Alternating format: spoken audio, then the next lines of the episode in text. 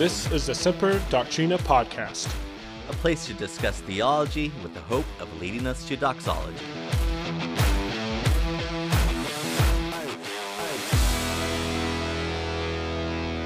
What is up, everyone? We are here yet again, and I'm joined by my amazing co host, Noah Costello. Hello, everyone, and good morning. Good morning indeed. So, we just gave away what time we're recording this. So, I may have still nine, that like, low, nine. gravelly morning, like that just amazing man voice, right? Yeah, because I haven't talked to anybody else this morning. so, so because I'm too antisocial. Yeah, you know it. Um, so That's before fine. we just get onto this rambling bit of just trying to make the introduction entertaining, uh, we have a few announcements before we get onto our topic today. The first one is something I have been promising on social media, and we are finally going to get to it. It is the book giveaway. What up, everyone? That is super exciting. So, the book that we are giving away is Church History in Plain Language by Bruce Shelley. Uh, both Noah and I can kind of speak to this book a little bit because we had to read it for our undergrad. And I honestly do think it is one of the easiest, most comprehensive church history books to read. Uh, Noah, do you have any comments on this book? Uh, I would agree. I think it's honestly, it's a good, a really good starting place for church history. It's pretty thorough. Um, very accessible in terms of its readability. Um, each chapter, I think, is about 10 to 12 pages, so they're not huge chunks. Um, and I think Shelley does a really good job of not pro- providing a, um, he doesn't come at it with a particular bias. Um, he's just doing a very good job, I think, of articulating the history of the church, um, just kind of stating the facts and, and getting you acquainted with those big names and moments and movements in church history. Um, so if you are looking to try and get kind of a good overview of church history, just kind of dip your toe in the water and familiarize yourself with it, I think this is maybe one of the best places to start um, your study of church history. Yeah. So this book, again, it's just an amazing book. Uh, if you do not win this book, I highly suggest you go out and purchase this book. But how can you win this book? What we are going to do is we are going to ask that you share this episode or really just any Semper Doctrina episode, one that may be your favorite, and just share it on your social media platform. If it's on Instagram, it can be on your main page or just simply in your story. Uh, if it's on Facebook, go ahead and put that on your actual page and then tag Semper Doctrina just so people can get to us um, and, and get to see some of our content. The other thing is, it may be beneficial just to shoot me a quick message um, on Instagram. If you know me personally, feel free to send me a text message, and that will get your name in the drawing. So that that's all you have to do. It's a really simple thing. Share this episode or any episode that may be your favorite, and that will get you into the entry for the drawing. We will then pick a winner at the end of this month. So March 31st or March 30th, whichever day I so choose, uh, will be a day that I will stop and uh, take in all the entries and then put it into some sort of like random number generator. I, I don't know how I'm necessarily going to do it yet, but it will be random. We'll pick the person. I'll get in contact with that person, and we will then send that book, Church History in Plain Language by Bruce Shelley, to that person. So that's how you can get this book. You'll definitely want to enter in to get this book. And to continue our discussion of books, because we love books on the Semper Doctrina podcast, uh, Elijah, you have a book recommendation, maybe a devotional recommendation for us that people yes. can utilize in yes. their time with the Lord. All right. So if you know me at all, you'll know that I actually love liturgy. Liturgy is a huge part of what I look for in a church. How how, how do they think through the church structure? But I don't think liturgy necessarily just lends itself to only a Sunday morning gathering. I think liturgy is actually something that we do in our everyday life. Uh, so right now I'm taking a class called Christ and Culture, and something that my professor said is that we are um, worshiping beings or liturgical beings. So everyone worships something. and the question is, what are you worshiping? And then the also question is, how are you worshiping? Uh, so as Christians, our hope and desire is that we are worshiping God. Well, in worshiping God, our hope and desire is that we are worshiping Him rightly because He does care how we worship. So there is this book by Jonathan Gibson called Be Thou My Vision, a liturgy for daily worship. I have been going through this book on my own as my morning devotion for this last week, and I tell you what, it it is so rich. It, it it's um it has a ton of collections of different prayers from like the Anglican Common Book of Prayer. It pulls from uh, the Valley of Vision, which Noah and I have suggested before. It pulls from uh, just a wide variety of solid prayers, and it puts it into this book. It then also has all the creeds uh, in there. It has the Westminster, and then also the Heidelberg Catechism in there. Uh, and then it also in the very back has a Bible reading plan, and it is the uh, Mishayan. I can't say his last name. Is it Mishayan? Mc- M'Cheyne? I think it's M'Cheyne. M'Cheyne. There we go. M'Cheyne uh, Bible reading plan. The Robert Murray uh, M'Cheyne. Yeah, Robert M- Murray M'Cheyne reading plan, and it just lays it out for you. It is a very simple thing that you can go through, just in your in the morning as you worship. Um, but also with that, it encourages family worship. Uh, so that is something that Noah and I could have a whole separate conversation about. But hey, if you are a parent with kids, which that's what it means to be a parent, wake up in the morning, and maybe it's not in the morning, maybe it's in the evening, but someday during the sometime during the day, sit down with your kids and just follow this structure, and it can lead your whole family in worship. I highly encourage people to do that. So that's that's the second book suggestion. The first one is Bruce Shelley's uh, Church History in Plain Language, which we are giving away to one special person, uh, one random special person, and then the second one is one that we are not giving away. I just highly suggest you go get that, and that is Jonathan Gibson's "Be Thou My Vision." So let's let's get into this episode. Today we are talking about the Council of Trent. We will talk about what is the Council of Trent in just a little bit, but before we enter into that, let's give a 30 second recap of what the last episode was. So, Noah, looking back at the last episode on what we talked about, what would your 30 second recap be? Yeah, so we started, for those who listened last week, um, or the week before, um, we started a series on the differing views of justification and kind of the three main branches of Christianity. So we have you know Protestantism, Roman Catholicism, and Eastern Orthodox. Um, and so last week we started by kind of laying a foundation of the Protestant view of justification and what we would argue uh, adamantly is the biblical view of justification. Um, and in short, I would summarize that as we are justified by the grace of God alone through faith in Christ Jesus alone. Mm-hmm. Um, it is God's grace that extends faith to us, and it is God's grace um, demonstrated in Jesus's coming to earth to live a perfect life, uh, to die an atoning death for our sins, um, where our sins are imputed to Him, and then the merit of His perfect life, His righteousness, uh, is imputed to the sinner. Um, and so justification, then you can think of it. I think last week we taught, or last time we talked about this blessed exchange between Christ and the sinner, the the righteousness that is uh, given to us, that is does become our own, though we do continue to struggle with sin uh, right now. We have a true righteousness that is from Christ, that is we can consider our own um, now that is given to us by participation in Christ through faith. Um, so that's kind of the 30 second summary I would give. Um, and then this week, we're going to get into Roman Catholicism.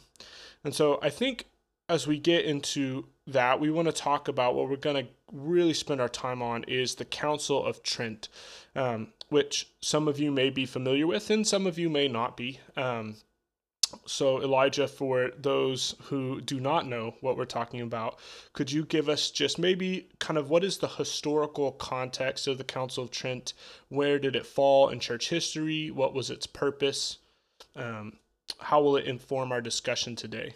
Yeah, so I probably should have looked up when the date of the Council of Trent was, so that's what I'm doing right now.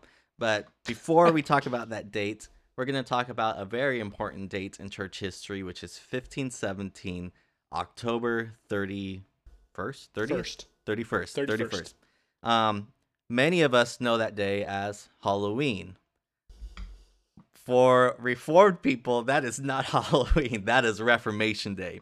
So on October 31st, uh, 1517, Martin Luther, a Catholic monk, uh, was just going through with his meditations on Scripture and was like, hey, looking at these things that, that I'm reading in Scripture and in contrast with what the Catholic Church is actually teaching, uh, here are theses that I want to post for us to have conversation about.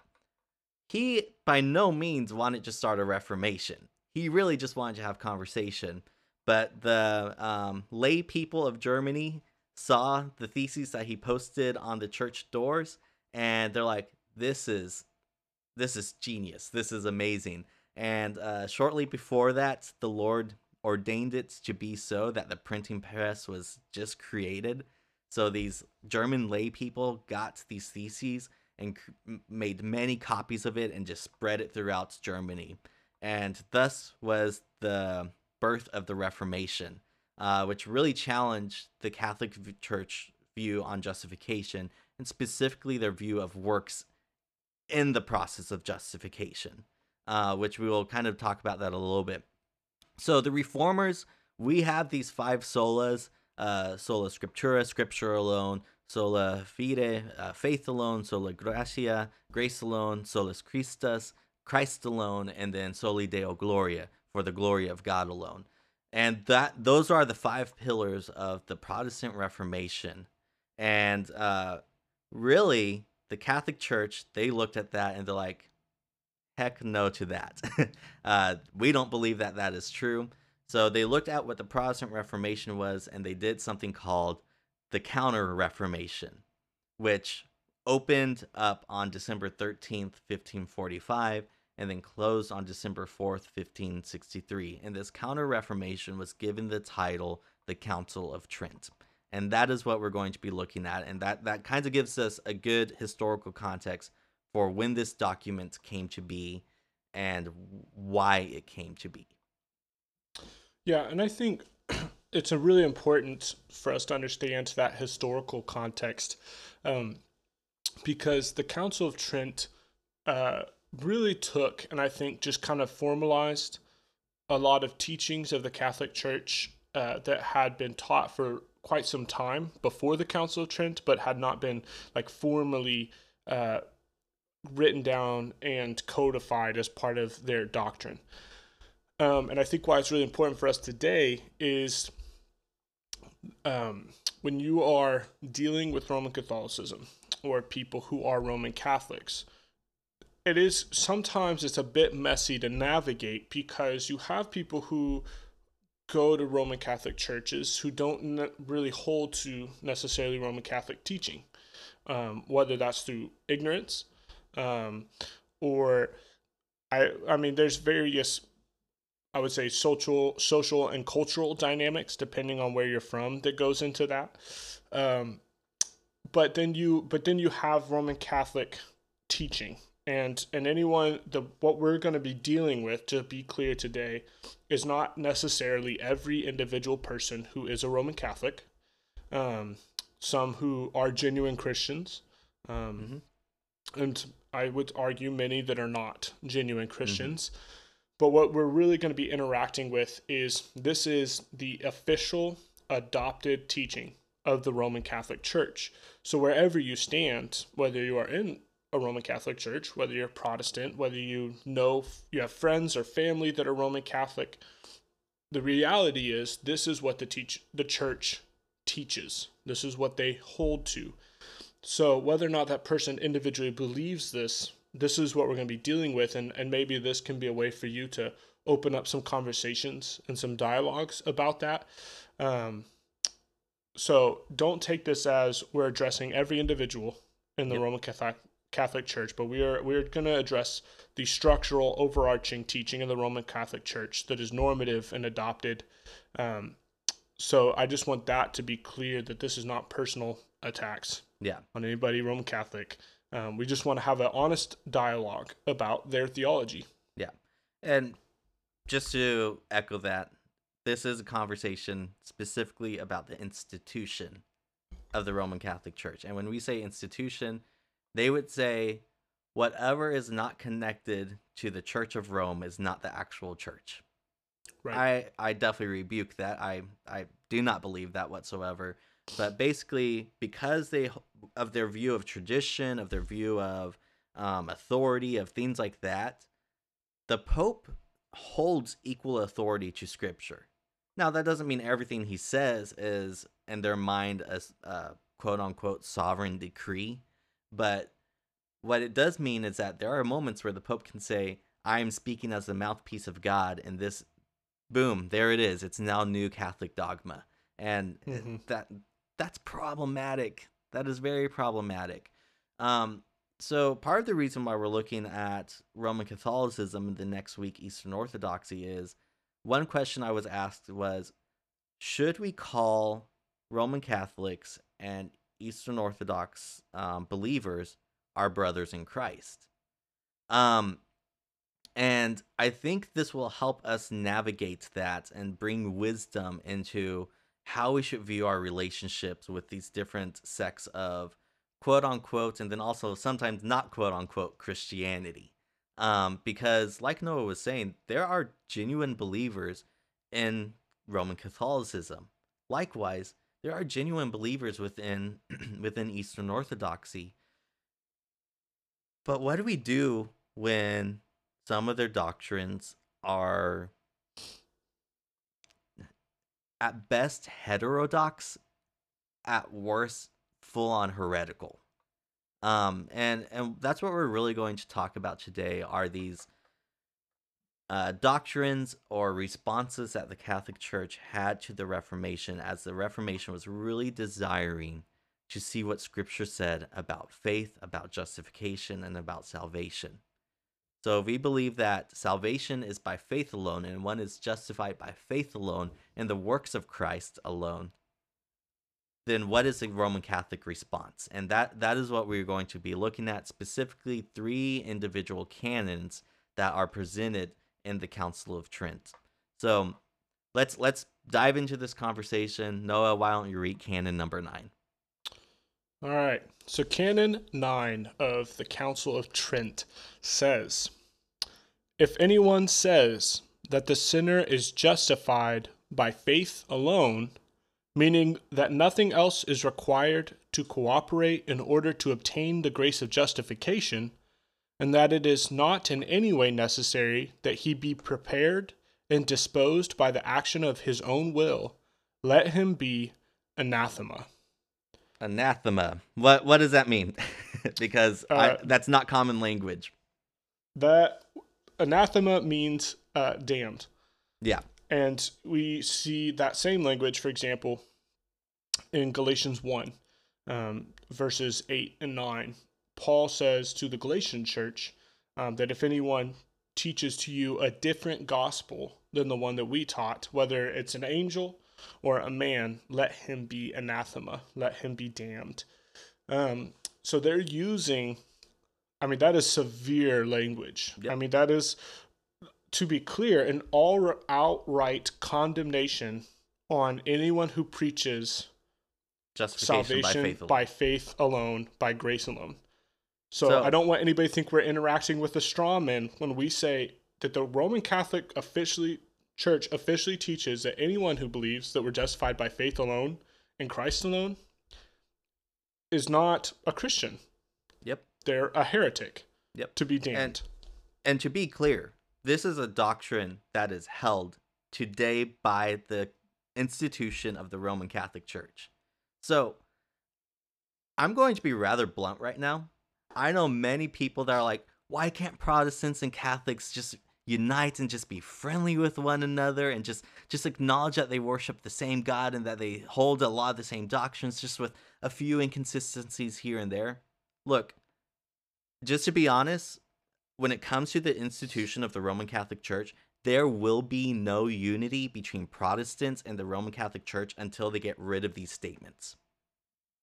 There's not. They they need reform because as of right now, they see me as a damnable heretic. They see the Protestant church as damnable heretics. So, yeah, I am a little bit upset about that because when scripture clearly teaches that it is justification by faith alone, and we're going to look at some of their proof texts here in a little bit for why they say that it has to be faith and works for justification. Um, but when they say, when they look at what we see scripture say, and, and, and then they twist it and say, no, it's not just justification by faith alone, it's faith and works. And you're saying it's justification by faith alone, you're you're a heretic, you're damned, you're going to hell. Like I'm not going to be friendly with that. Just being honest. So that's why I'm willing to have conversations with individuals within the Catholic Church, but when it comes to the actual institution of the Catholic Church, I am going to be rather brazen because they see what scripture teaches to be actually heretical. Just just being upfront. I mean, uh, yeah, I I'm a little bit heated right now already, but I'm, I'm gonna calm down. Well, I think like how could you? How could you be unified? How could we have any shared footing? Right? Because yeah. this is not this is not a disagreement over how we uh, how we administer baptism. Yeah. This is not a disagreement over how we administer and view the Lord's Supper. Yeah. Though those are things that are like, I would have strong disagreements with the Roman Catholic Church about how we administer the Lord's Supper, for example, and how we view that. This is in a category that's a little different in that, I mean, all doctrine is important, all doctrine matters. Um, I think we should be bold and stand on all doctrines that we hold to be scriptural. Um, some doctrines, we can have an open posture to mm. dialogue, to disagree. Um, for for example, within Protestantism, cessationism versus continuist. So, what the apostolic gifts of speaking in tongues, prophecy, right. healing, is that something that is still going on today? I mean, I think we can get into some dangerous territory that needs to be absolutely rejected on the continuist side of apostolic gifts, but I'm willing to have open dialogue with people. Uh, there's right. people like Matt Chandler, who is a continuist that believes in the continuation of apostolic gifts. I'm happy to have conversation with him because this is not something that is at the root of salvation. Right. I can disagree, and I would disagree strongly. Just to put my cards on the table, yeah. I would disagree strongly with the continuist position um, for a number of reasons. But I can hold faith and fellowship with someone who is a continuist, and I will I will gladly do so. And I will um, break bread with that person, like literally take yeah, communion yeah. alongside with that person. I, I know wonderful pastors. I know wonderful uh, friends. I mean, wonderful people who are cl- very devoted Christians who believe that. Um, that is holistically different. When we're talking about justification, we are talking about a subject that is at the very heart of the gospel. This is not a secondary or tertiary issue, to use that language. This is the very definition of how, how do we become saved? This is soteriology at its most basic level. How are we justified? How does sinful man be made right with God? Yep. And on that issue, we cannot have room for debate and disagreement because it's salvation itself. Yep. We are either right or we are wrong. We are either Christian or we are not. This is not an issue where there's room for error. We have to know what the Bible teaches. And we can have, I guess, we can't have errors in maybe how we flush out our doctrine of justification yep. and some of its ramifications. But as to the very core, are you saved by the works of Christ alone, by Christ alone, or are you saved by Christ and your works? Are you saved by grace alone or by grace and works? Is and that's where is it scripture alone that informs our view of life of salvation of of um, the fallenness of man or is it going to be scripture and an equal authority of tradition and then also right. the pope? Like uh and then also we'll, we'll watch a video a little clip from a video here in a little bit but is it going to be for the glory of god alone or is it going to be for the glory of god mary and the saints? Like right. huge topics that we're talking about. And I think like if we go to this again to this canon number nine, the key word that I think I would point out to people listening um, is the word alone, because there are Protestants who have the mistaken idea that uh, Roman Catholics don't believe in salvation by grace. Mm-hmm. And the reality is, Roman Catholics do hold to grace and salvation, and um, they view it as uh, grace is infused to the person through baptism as an Yep. infant. I mean, this goes back way back to Augustine. Um, I love Augustine, love Augustine's theology. One Yep. thing that Augustine taught that I disagree with was that baptism infuses grace that um, basically um, counteracts the effects. Maybe it's a really terrible way to put it, but um, it, it does away with original sin. Yeah. And this person then lives a life in the church where they they grow in grace and grow in righteousness before God. And that's still a version of that is still the Roman Catholic teaching today that we have an infusion of grace in infant baptism. And then through the sacraments, through um, penance, through indulgences, still might shock some people to know that Roman Catholic Church still practices indulgences. Uh, could you define that really quick? Okay, so yeah, um, another so in the Reformation, one of Luther's main uh, beefs with the Roman Catholic Church was that they were selling indulgences, which was um, essentially would pardon a person or remove time in purgatory for that person or for a family member or someone close to them. And so by performing a certain act or or buying an indulgence um, by paying money, you could reduce someone's sentence in purgatory mm. so they get to heaven that much faster. And and here's something that is rather significant in that because I think I think in this conversation it would be rather easy for someone to walk away from here and think, "Oh, Elijah and Noah do not want people to be doing good things." And, and like living holy righteous lives that, that is not at all what we're saying but this points to another thing in the catholic church of selling indulgences it's not even that they were having people do like actually good works like things that actually benefited others. It was all things that just fit their own wealth and and fed their own power. Now again we still reject that we are justified by any f- form of our works. It's nothing but filthy rags before god. But that doesn't mean that uh, i've heard it put this way. The gospel is opposed to earning not effort we can't earn our salvation, but in light of the salvation that has been gifted to us, we should respond in good works. Yeah. And I think what goes back to what we talked about last week or last time that we we want to be careful to define we're not talking about salvation as a whole. And we are saying we would affirm that if a person has been truly justified, works will result um, Yeah. Through justification, through the work of God in the heart of a sinner. Um, we are reborn, and God continually conforms our desires to his desires. And so we grow in sanctification.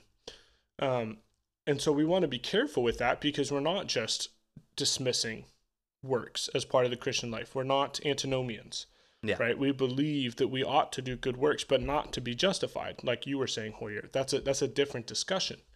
And so the indulgences, Luther had a major issue with that because he saw uh, people were essentially purchasing their way uh, out of hell or out of um, purgatory and into heaven.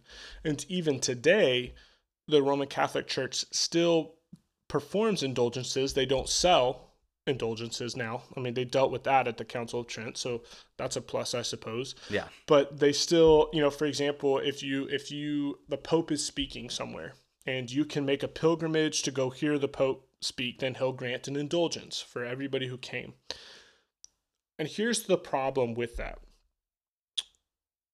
The problem is, as they say in the second part of Canon 9, uh, so they say um, against someone who says it's necessary that he be prepared and disposed by the action of his own will, you know, they're affirming the opposite, right?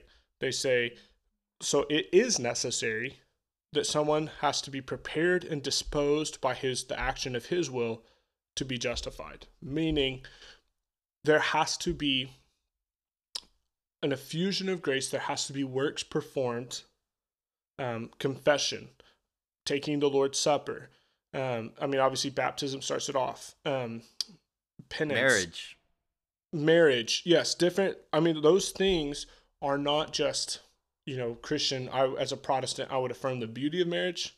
I think there's grace a grace in marriage a common grace that god gives to all mankind. Um, i think the lord's supper is vitally important for the Yeah. christian life. But i do, I, I do think, think I do think there is an aspect in which you feed upon like like the Lord's Supper is a feeding aspect. It it does help with grace. but it's not that we're earning grace or anything like that. right it's not a, it does not become merit for salvation No. um, it and it does not become the means by which we we stay in the covenant community yeah. So and so let's go maybe let's go to some of these texts that they Yeah. have and just kind of break down how they use those um, in their teaching yeah, so the the first one they have is james 2 chapter 17 2 through 20.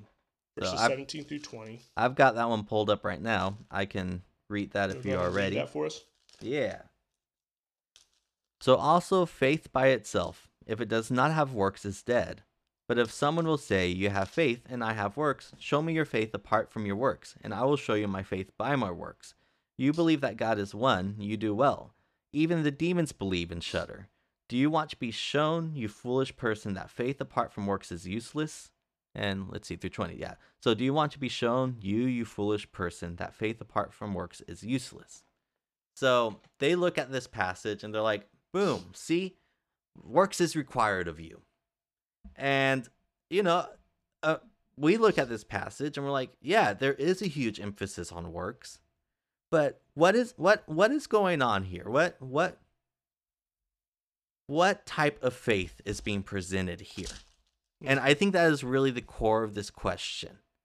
Of th- this does talk against the antinomianism, nom- nominalism, what Noah said earlier. Uh, antinomianism yeah, well, antinomian, that word. Uh, words are hard for me. Uh, people who are like, oh, sweet, I'm saved. I can abuse God's grace as much as I want. So it does speak against that. But what we are seeing here are two different type of faiths that are being presented that does not contradict what Paul presents in other letters of faith. The faith that that James presents that that produces works is actually very much in line with what Paul presents of faith, but it is talking about the outer the the um the result of that faith. So it's not a faith that earns. That's not what James is presenting here. It's not a faith that earns your salvation, but it is a faith that the works actually out are an outflowing of the salvation that's already been gifted to you.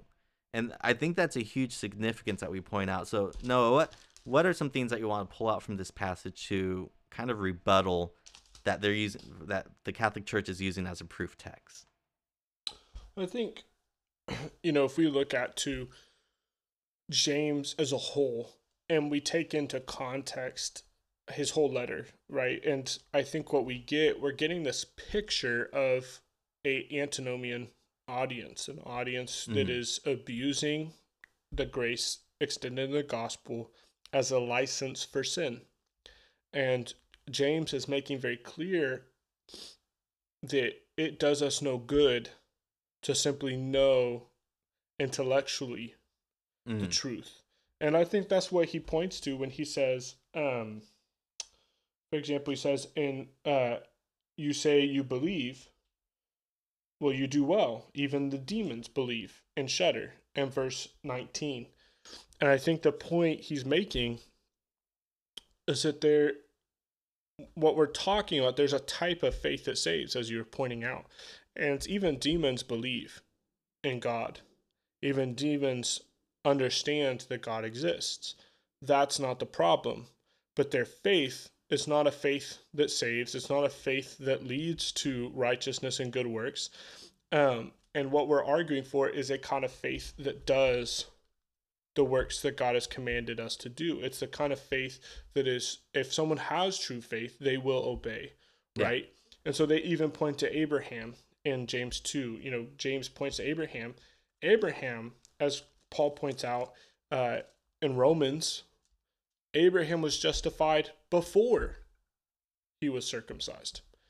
He was justified by belief first, and then he was circumcised and administered circumcision to his household um, as a seal of that righteousness, as the outworking of Mhm. that faith. So it's not that he was justified um, in the sense that he was um, saved. And I think too, I would point out that there's there's different ways the word justified is used in the Bible, and I think that's an important distinction. Um, justified sometimes means vindicated, Yep. and we pointed this out on our last episode. Um, Jesus was vindicated when he rose from the dead. The resurrection was Jesus' vindication. It was he was justified by it. But we don't take that to mean that Jesus was then declared righteous or made righteous Mhm. because Jesus was already righteous. He did not need to be justified. Rather, he was vindicated by his resurrection. And in the same way, James is using justified. Abraham was not justified in the sense that he was saved by offering up Isaac on the altar, but that he was vindicated Correct. by Yeah. obeying the word of God. His faith was shown to be authentic. His faith was vindicated as true faith Let- because of the action that followed. I have a couple different illustrations to just kind of go alongside this. Uh, the first illustration is someone buys a ticket for you to go to a baseball game. If you show up to that baseball game without that ticket, you're not going to be let in. Well, well, you may look at that and be like, "Well, it was already done for me." Well, sh- bring the ticket. That that's a condition for you to get in. You didn't work to get that ticket someone gave it to you it was a gift so that that's one thing with faith like christ did the work for you faith is not a work but there's kind of this condition of faith which is gifted to us. The second thing is um, a faith that works itself out or a faith that um, a faith that has works. So there's these people and this was actually an illustration that was given in dr DeYoung's class. Um, there's these people that do these crazy things on tight lines across like the Grand Canyon or Niagara Falls or things like that, and uh, they'll go they'll go back and forth on like a unicycle or they'll they'll walk across it and they'll do these crazy flips or they're juggling something, and and as they're doing this, people are just in awe and wonder and they're like, oh, that's so cool, and then they ask the question, who thinks I could carry a person across this canyon? And people are like, yeah, yeah, yeah, we think you can do that. And then he asks, So who wants to get on my back? And no one raises their hand. Sure, you could say that those people had faith, but it wasn't a real faith because they weren't willing to actually trust this guy. Right. So that's kind of what's going on here in James. James is pointing out that a faith that is a genuine faith actually trusts God. And that trust walks- is expressed in action. yeah, Right. So that's what we see with Abraham because it points right to the sacrifice of Christ, of, of Isaac. He trusted God. He, him going to to uh, Mount Moriah to sacrifice Isaac was a trust of God, and and Hebrews points to this faith as well that says Christ uh, Abraham knew that God would be faithful to his covenant that he was going to work out. So when he went to go sacrifice Isaac, maybe he thought, "Oh, maybe Isaac will be resurrected or something like that." But he knew that Isaac was a was a covenant child, that he was a seed that was promised to him to to then make many offspring. Hmm. Abraham had faith. He knew that God would go, would come through with his promise. So that's why he went and then acted. Yeah, I think that's really really good. Um, and I think even I believe it's Hebrews makes that point that that Abraham believed in the resurrection, and and that's why he takes Isaac. Um, and I have to look up the exact verse, but um, let's move to, you know, we're it's really good discussion. There's so much more to get through. Um, let's move to Galatians. They have two texts in Galatian that they would point to. Um, also, so they look at Galatians 5, chapter five, verse six, which I'll read real quick. Paul says, "For in Christ Jesus, neither circumcision nor uncircumcision counts for anything, but only faith working through love." And then they also point to Galatians 6:15, which is similar. For neither circumcision counts for anything, nor uncircumcision, but a new creation.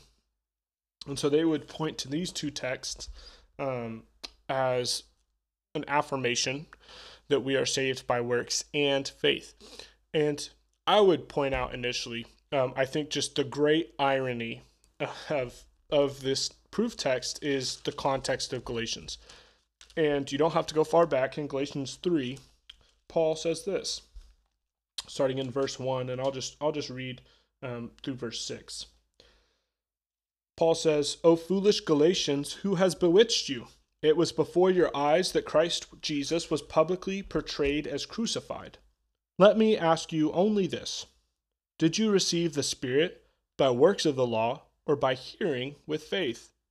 Are you so foolish? Having begun by the Spirit, are you now being perfected in the flesh? Did you suffer so many things in vain, if indeed it was in vain?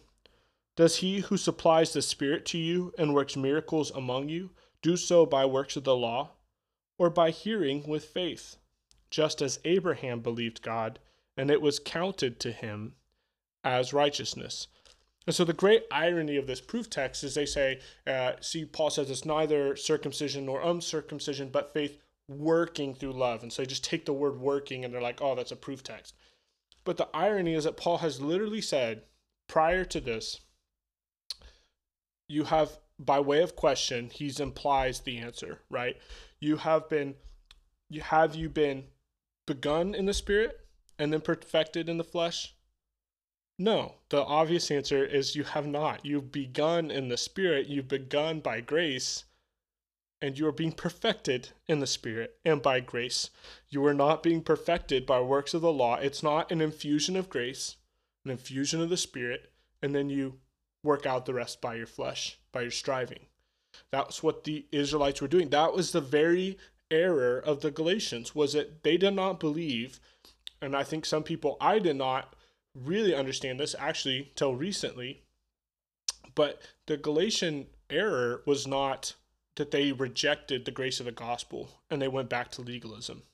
The error of the Galatians was yes, Jesus, yes, the grace of Jesus, what Jesus has done, yes, the crucifixion, but just to be sure, let's keep the law.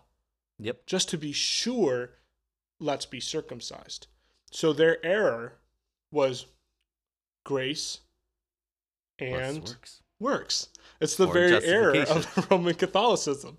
And so it's this great irony that you quote this, but the whole book testifies against what you're saying. Against what you're saying. You're wrong. Paul's something whole to point something to point is that you with... are not saved by faith and works. You are saved by faith alone. Yeah. Go ahead, Elijah. Just something to point out with Galatians. If you read the beginning of every one of Paul's epistles, he will always say something like, I thank God for you. I've been praying for you. I, I this, like, just something of like the, the praiseworthiness of what is going on there. That's not the case here.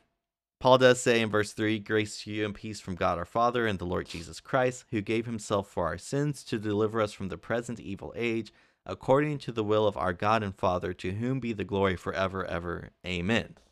Then in verse 6, without saying anything about how he is thankful for them or anything like that, this is the first thing he says outside of his greeting. I am astonished that you are so quickly deserting him who called you in the grace of Christ and are turning to a different gospel. Not that there is another one, but that there are some who trouble you and want to distort the gospel of Christ.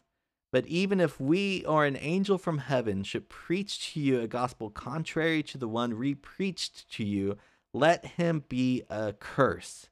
As we have said before, so now I say again if anyone is preaching to you a gospel contrary to the one you received, let him be accursed. That I think this also speaks against the authority of the Pope. Just just to throw that out there. He's he, he's come in and preached a different gospel. Like it, I just don't understand how Galatians can be seen as one of their proof texts. you could basically say like rebuttal Paul.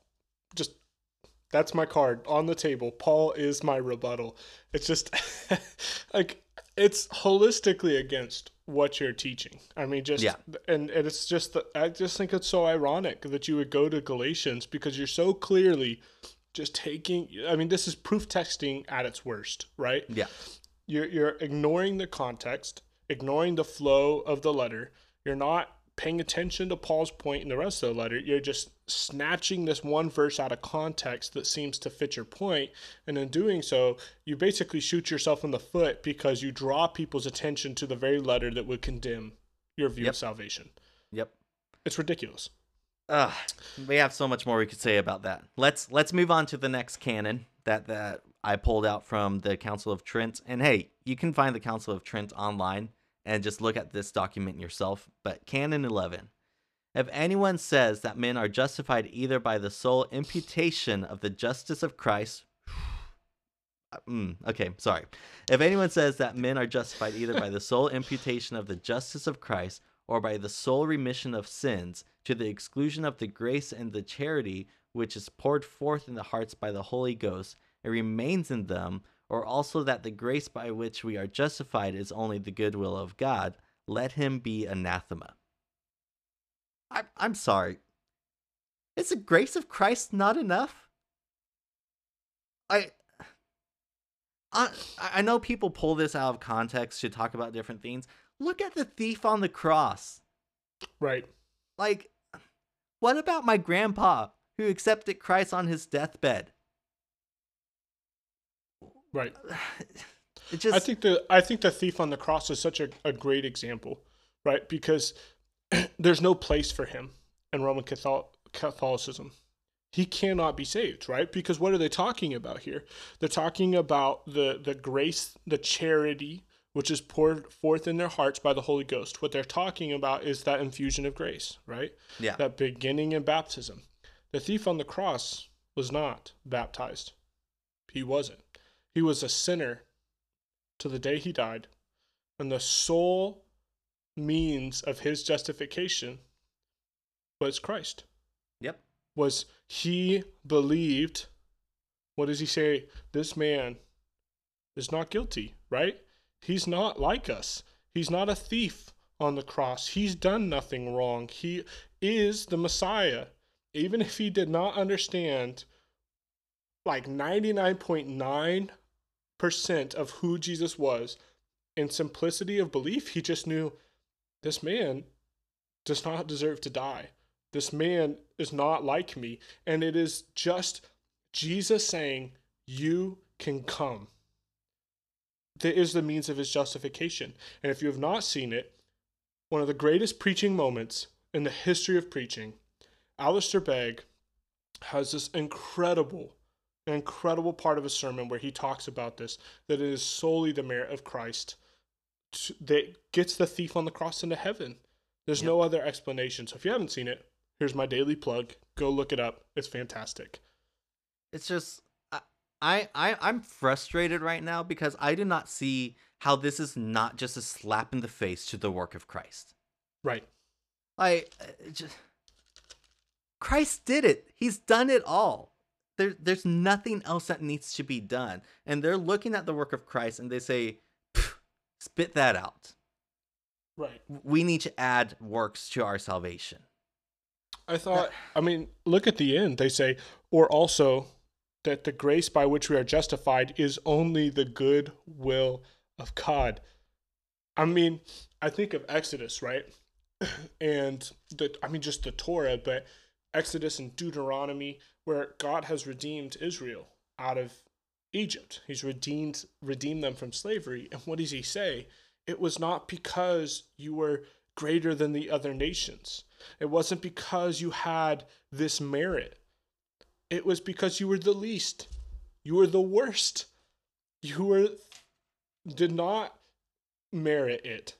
It was so that my grace could be shown that I saved you. That's why I saved you out of Egypt. Not because of anything you've done. And that's the very point that they're condemning. Yep. Israel was saved by the goodwill of God. Abraham was called by the goodwill of God. Noah was found grace in the eyes of the Lord because of the goodwill of God. And that's continued to David. Revelation. that David was called. Yes, it's it's David should die for his sin with Bathsheba and Uriah, but his sin is taken away. By what?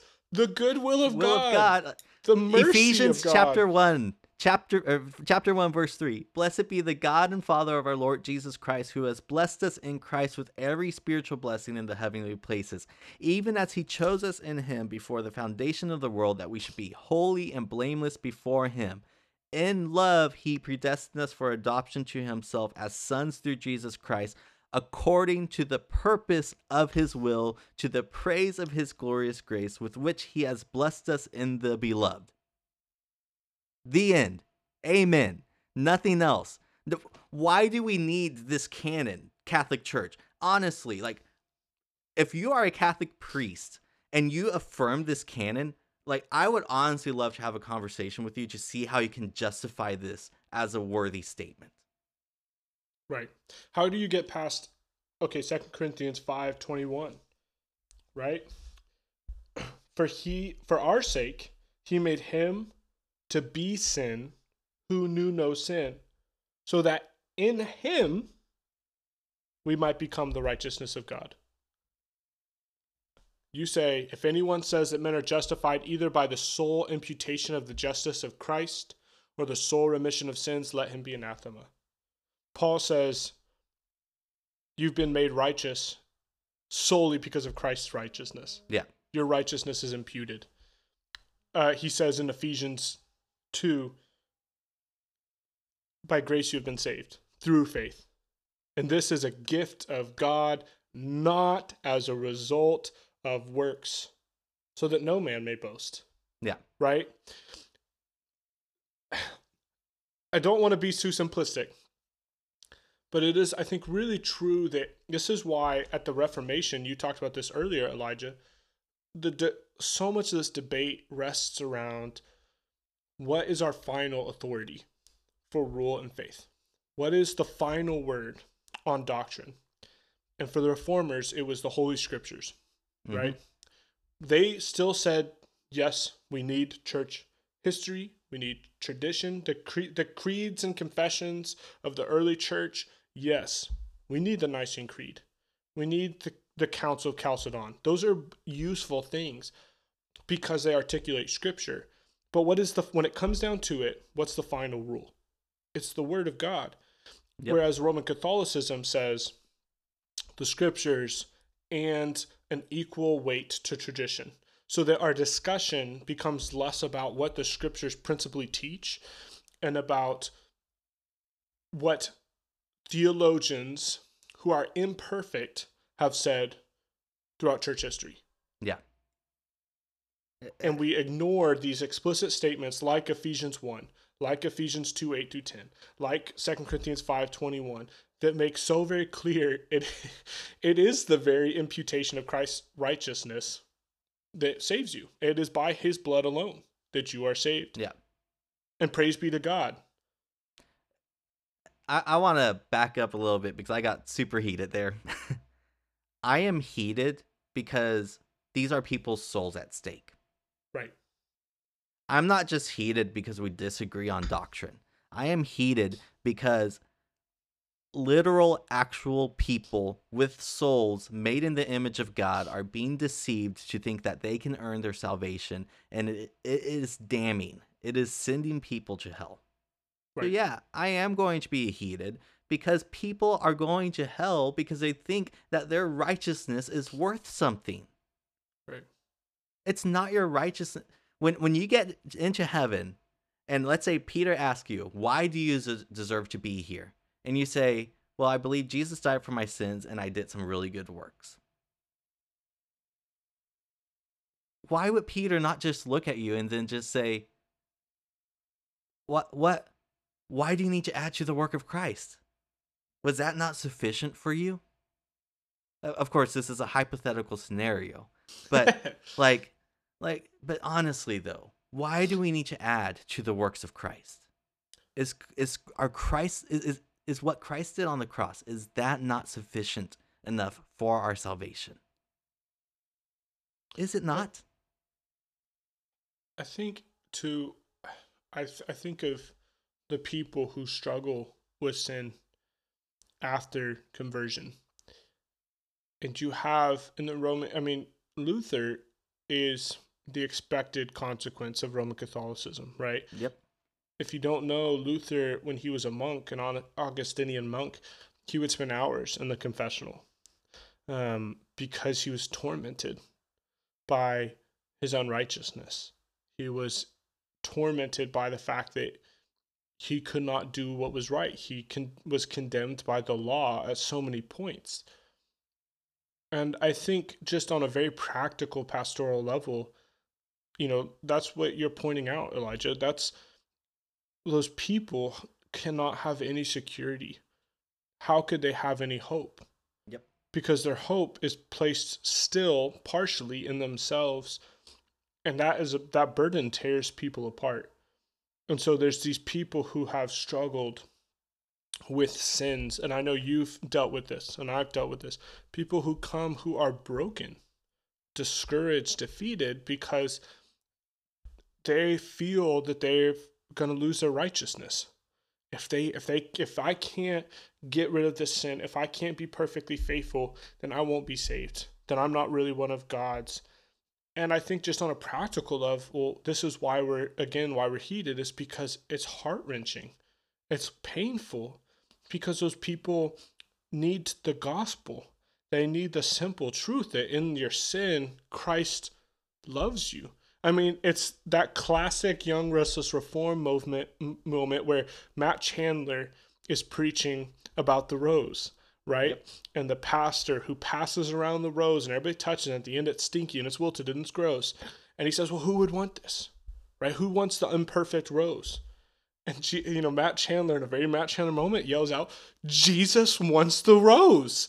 That's the gospel, and that's the point. and that continues after justification. And that's yes. why this is important, is because we're justified by Christ and we're kept by Christ. That's what we talked about yeah. last time. That our salvation, our security rests in Christ, who is our surety.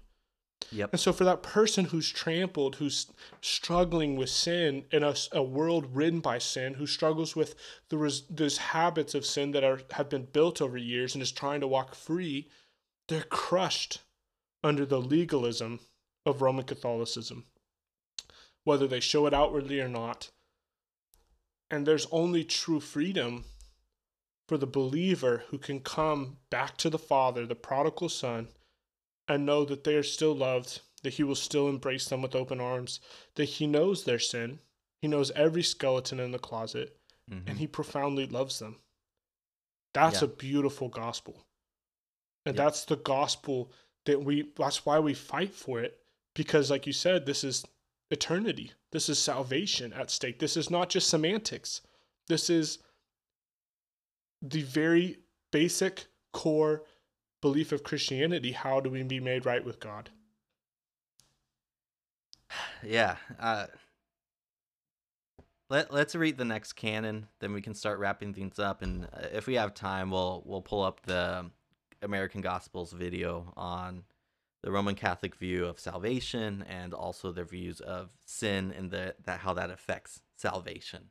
Uh, so, Canon 13.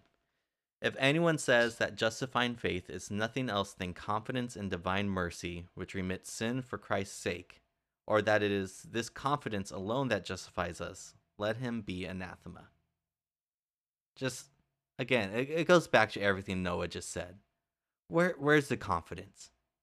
How how is it that when scripture gives us the assurance of our salvation that always always 100% of the time points us to Christ and what he has done that the Catholic Church can come right around and say, Fooey to that. Hmm. Get rid of that. It just it doesn't add up. There's no assurance. There's no hope in a true, genuine Roman Catholic walk. There's not. Because it's all about your works. Yes, we they believe that Christ did something on the cross. But it's not enough. I have to work it out. Christ laid the foundation, but I need to build the rest of the house. That that's basically what they're saying. Mhm. But no, Christ built the house. It's his. It's all his. He's done it all. It, It's it, it just it's all Christ, right? Christ is the cornerstone. He is the, the the gatekeeper, right? He has the keys of David to open the house and shut the house to whoever he wills, right? He's the steward. He's the king. He's the priest, the prophet, the cornerstone. He is everything. That is why the cross is the center of Christianity. Yep. That's why it's what we stand. This is why Luther said that the justification is the article on which the church stands or falls. Yep. It's because that's the very center. And at its core, you're getting at, you know, Elijah, this basically the question is is Christ sufficient? Is the work of Jesus sufficient or is it not? Was the Son of God who became man, who took on human flesh, who suffered and died for the sins of his people, and was resurrected in vindication of his perfect life, is that enough? Or do we have to add? Is our Savior sufficient? Is he glorious? Is he the one we worship and adore? Or do we throw ourselves into the mix? At the core of the question is Is Jesus enough? Yeah. Is he a truly sufficient Savior? And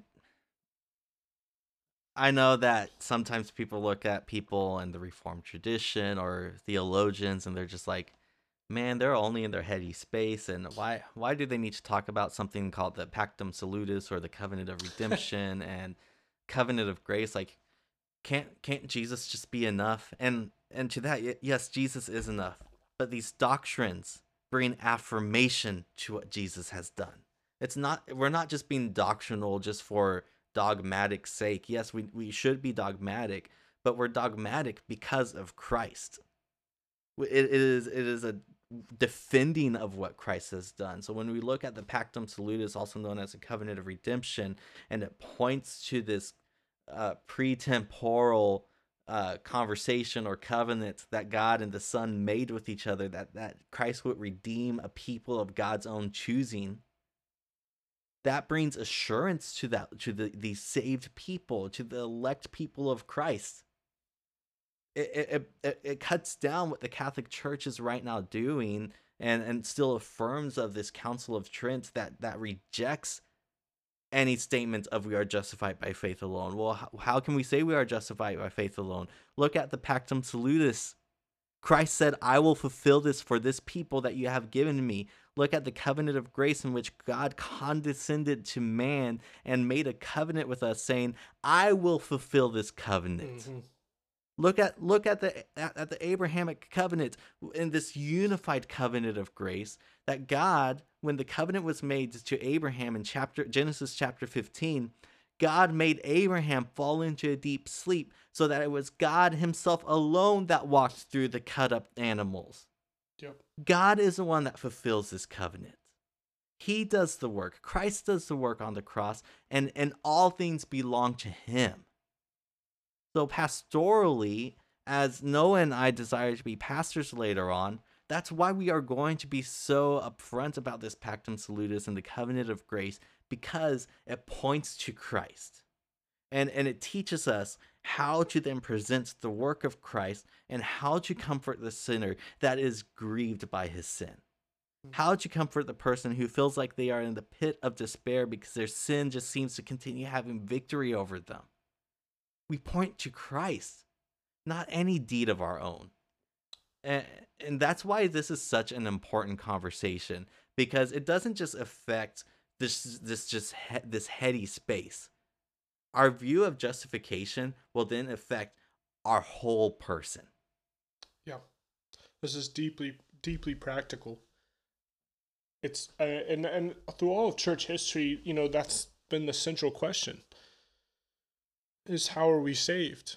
Um, because it's everything, right? I mean, the Christological controversies in the third and fourth century, um, the fifth into the fifth century, those were about soteriology. How are we saved? Um, and I think it's just it, again, it's to the glorious praise of God that we are saved by grace alone, Mm-hmm. um, by the work of Christ alone, through faith in that work alone. And when we're engaged with discussions with people who are Roman Catholics, um, when you're in, you know engaged in that that discussion, that debate, I think this is why it's so important that we have we are upfront and honest about this because it is uncomfortable. You know, Mhm. it's uncomfortable to tell someone, well, no, we're not unified, right? We're not we're not the same church Yep. there may there are people who are truly part of the church in Roman Catholicism, but and and and to be clear, the sad reality is that there's a lot of Protestants who hold to a very similar view. Yep. You're right, not maybe codified by evangelical teaching, but they hold in practicality to some version of Jesus, and then I have to kind of be a good person to get to heaven.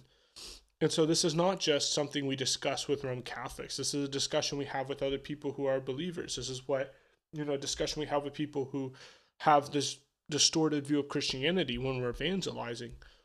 And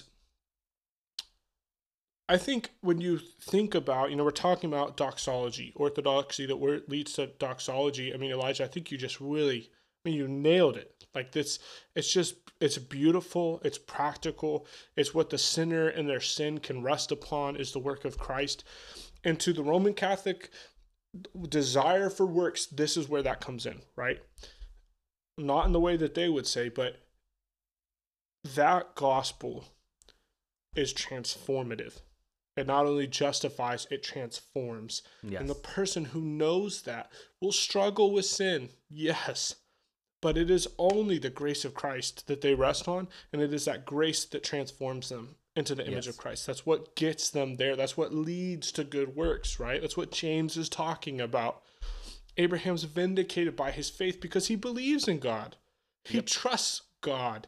He's so convinced of the goodness of God, the glory of God, the sufficiency of God. He does not need the answers. He can offer up Isaac because he knows whatever happens resurrection, no resurrection my faith is in God. Even Yes. when I don't always know how that works out. That's what leads to the good works, right? We we give up our sinful desires. We abandon the way of this world because we're so utterly convinced by the truth of the gospel that he's enough. Every uh, he's all I need. I can give up the rest.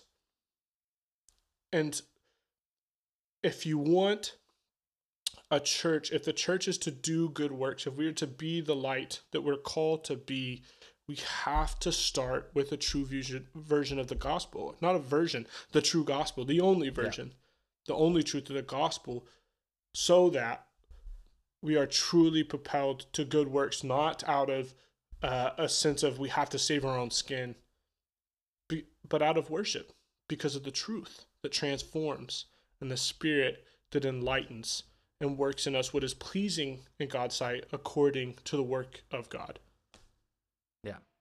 I think that is a good ending place. I know that I originally mentioned the American Gospel video that we were going to show, but with us already being an hour into this episode, we're going to just put that in the link. I definitely, or in the description, I definitely encourage you, if you have extra time, to go find that video and watch it as it explains a little bit more about the Catholic faith um, and their view of venial sins and mortal sins and how that then impacts why they think we need to work work for our salvation. Um, so yeah, go ahead and go watch that video. Um, and yeah, uh, we did get heated in this conversation uh, because it, it is a very, it's a serious conversation, and when when someone is spitting on the work of my savior, my redeemer, I'm not just gonna sit back and just bat my eyes and wink at that. Do not disgrace the work of my savior. Hmm. Do not. Because he is the only hope for this world. And if you're disgracing that, it shame on you, honestly. Christ is is our hope. He is our salvation. So yes, we got heated about that because do not it shouldn't be so that we are disgracing the work of Christ. But also, if you are someone who are who is in the Roman Catholic faith and you came across this for whatever reason and for whatever reason you're still listening to the end of this episode and weren't so put off by the heatedness, really consider the work of Christ and consider what he has done for your salvation, for the salvation of his people, and rest in that. Don't think that you need to add any sort of work to that. Uh, and, and just let that lead you to worship, let that lead you to doxology and and comfort and peace in knowing that you don't need to do anything to accomplish your salvation. It's all in Christ alone. So Amen. yeah, let's, So- let's wrap up. Yeah. Well, very, very well said. It's a great place to leave it. Um, just by way of reminder, real quick before we close the show, like Elijah said at the beginning, um, go ahead and share this episode um, on Facebook or on Instagram. Uh, make sure to let Elijah know. Um, you can either message him directly on social media, or if you know his, have his number, you can text him, so that you can possibly win Church History in Plain Language by Bruce Shelley. Um, yeah, use liturgy in your worship and your devotions. And so I would highly affirm that. Um, and then join us next time. Uh, our next episode will be on Eastern Orthodoxy and So, their do you think- views. Do, do you think we'll be able to get through that episode without getting so heated?